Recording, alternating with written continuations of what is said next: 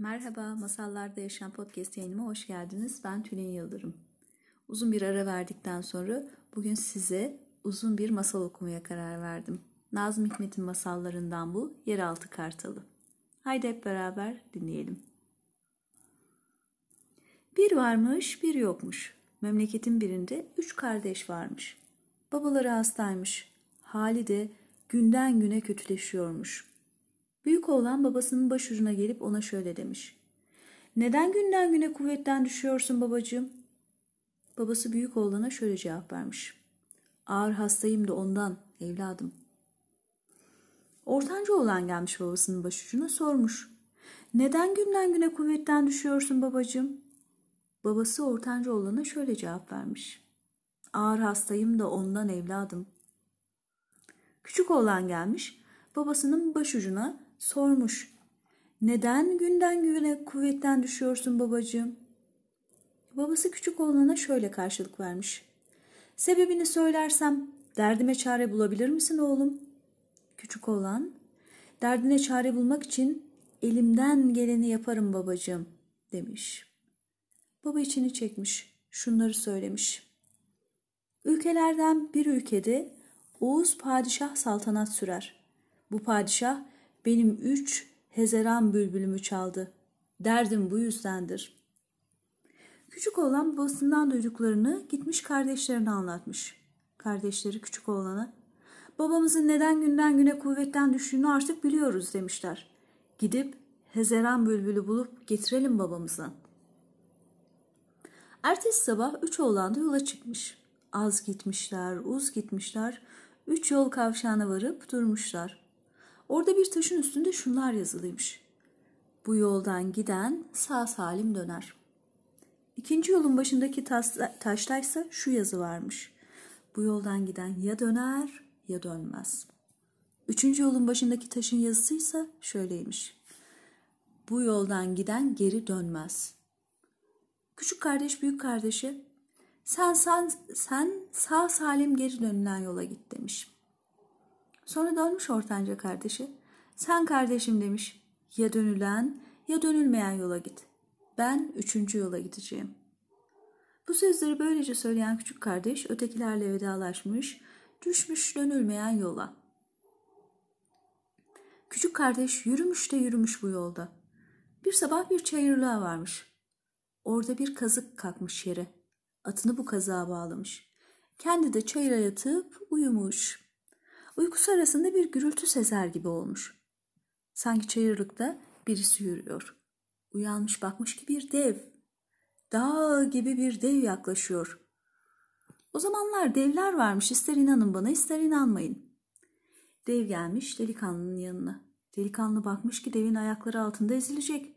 Bir mızrak atmış, delmiş devin kocaman kafasını, öldürmüş onu. Binmiş atına yola koyulmuş. Saray gibi bir evin önüne gelmiş bir öğle vakti. İnmiş atından delikanlı. Merdivenleri çıkmış, çalmış kapıyı. Kapıyı bir kız açmış. Kardeşim demiş delikanlıya. Buraya kadar nasıl gelebildin? Burası yılanlar padişahı Şahmeran'ın evi. Neredeyse gelecek. Gelir gelmez de seni öldürür. Delikanlı şöyle karşılık vermiş kıza. Üzülme. Kimse bana bir şeycikler yapamaz. Senin adın ne? Kız, benim adım Gülperi diye karşılık vermiş. Gel benimle demiş delikanlı.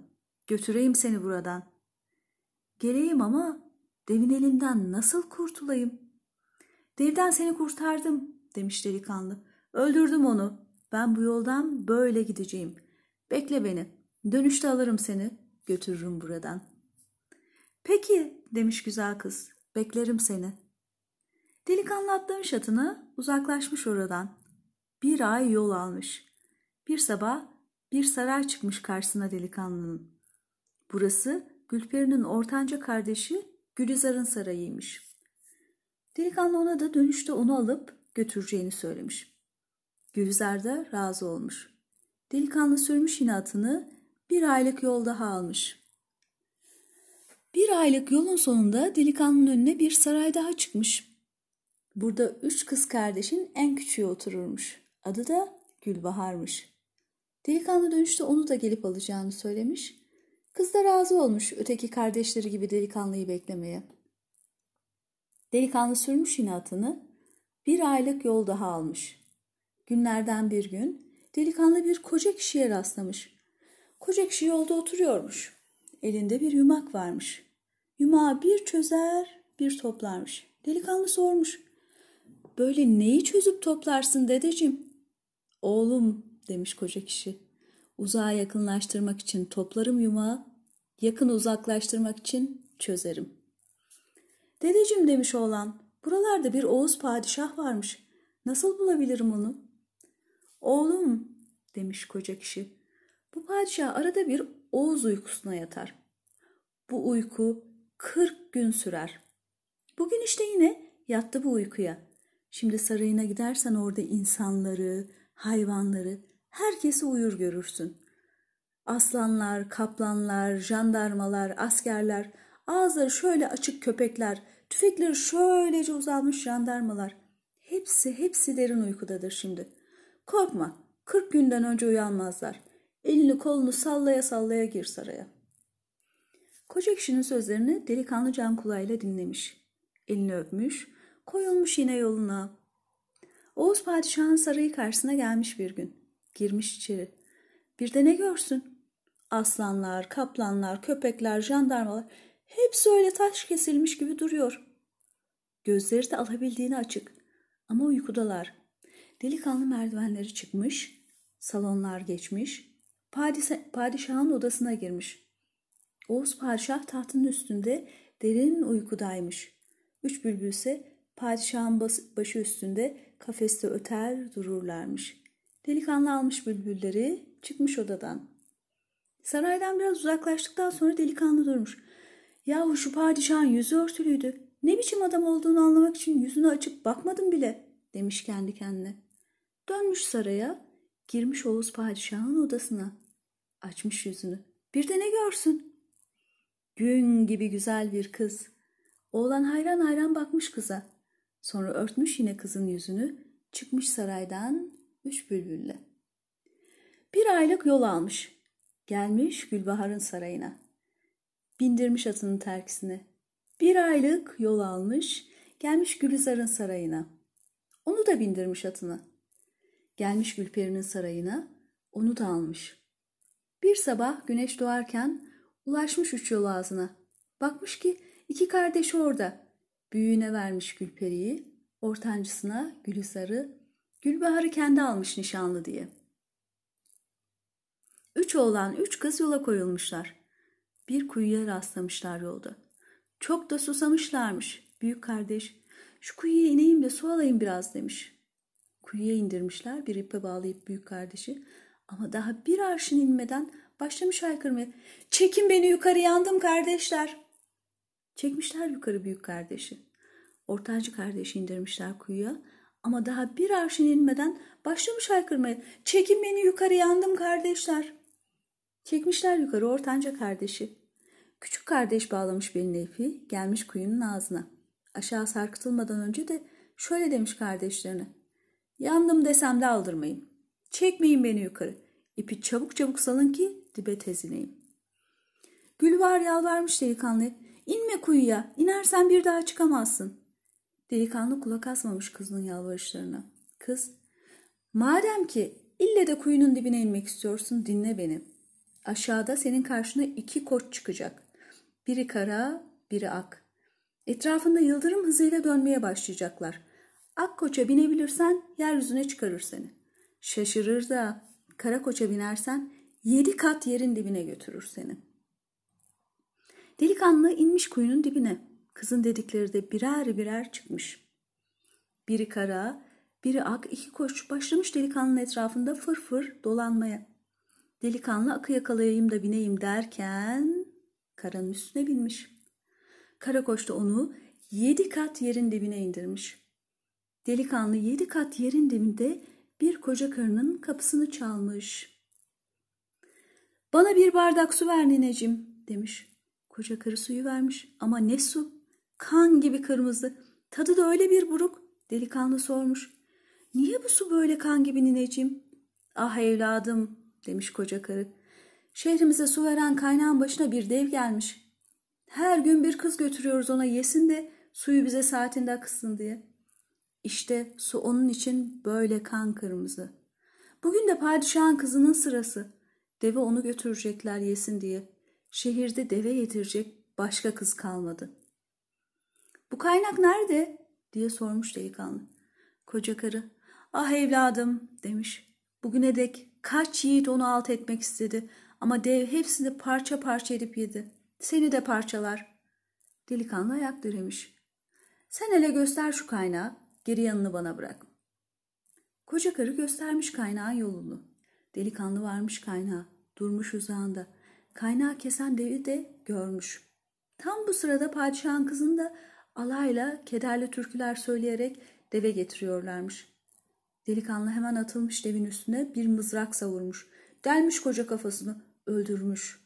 Padişahın kızı delikanlıya sezdirmeden onun sırtına parmaklarını kana batırarak işaret koymuş. Delikanlı eve dönmüş. Koca karıdan yine bir bardak su istemiş. Koca karı ona eski kovadan su vermiş. Kan gibi kırmızı delikanlı. Git nineciğim demiş. Çeşmeden taze su doldur kovaya. Sularınız artık kan olmayacak. Öte yandan kızının sağ salim döndüğünü gören padişah da çok sevinmiş. Kim öldürdü devi diye de sormuş hemen. Tellaller çıkarmış bütün memlekete. Devi öldürene kızımı vereceğim diye. Bir sürü yalancı kahraman saraya koşmuş. Her biri ben öldürdüm devi, ben öldürdüm diye haykırmaya başlamış. Kimin yalan, kimin doğru söylediğini bilmenin yolu yok.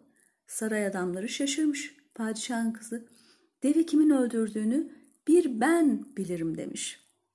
Devi öldürdüklerini iddia edenleri çağırmış karşısına. Hepsine sırtına bakmış, devin kanıyla bastığı parmak izlerini aramış ama hiçbirinin sırtında bu izleri bulamayınca şehirdeki bütün delikanlıların saraya getirilmesini Şah babasından rica etmiş. Gelenler arasında ister istemez bizim delikanlı da varmış. Padişahın kızı da onu sırtındaki izlerden tanımış. Padişaha beni yeryüzüne çıkart senden başka isteğim yok demiş delikanlı. Padişah delikanlının kızını almak istemeyişine kızmış.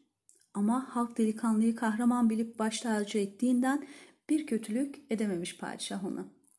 Aksakallı bir derviş demiş ki delikanlıya, filanca yerde bir kartal vardır oğlum. O kartal hala orada mı bilmem. Seni yeryüzüne çıkarsa çıkarsa bir o kartal çıkarabilir.